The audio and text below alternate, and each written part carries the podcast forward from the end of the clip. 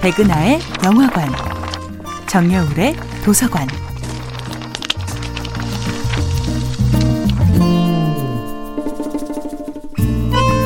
안녕하세요. 여러분과 아름답고 풍요로운 책 이야기를 나누고 있는 작가 정여울입니다.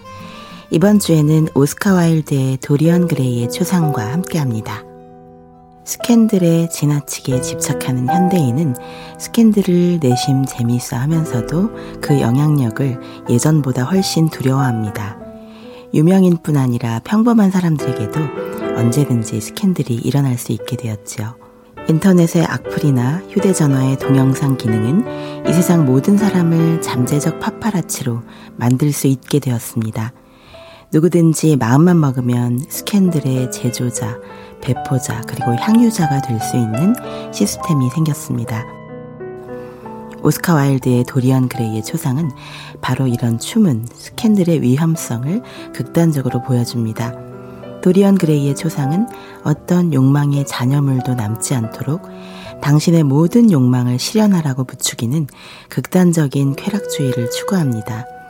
자타공인의 위대한 예술가 바질은 자신의 억압된 욕망을 투사할 환상의 뮤즈, 그리스 조각처럼 완벽한 외모를 지닌 아름다운 청년, 도리언 그레이를 필요로 했습니다.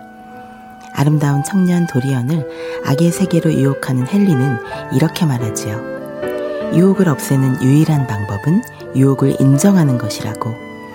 그것에 저항하려 들면 당신의 영혼은 스스로 금지한 것에 대한 갈망과 욕구 때문에 점차 병들게 된다고. 세상에서 가장 큰 사건은 두뇌에서 일어난다고들 말하죠. 두뇌에서 오직 두뇌 속에서만 세상에 크나큰 죄악이 발생한다는 겁니다. 아름다운 청년 도리언 그레이의 초상화를 그리고 있었던 화가 바질은 오랜 친구 헨리가 도리언 그레이에게 관심을 갖자 긴장합니다.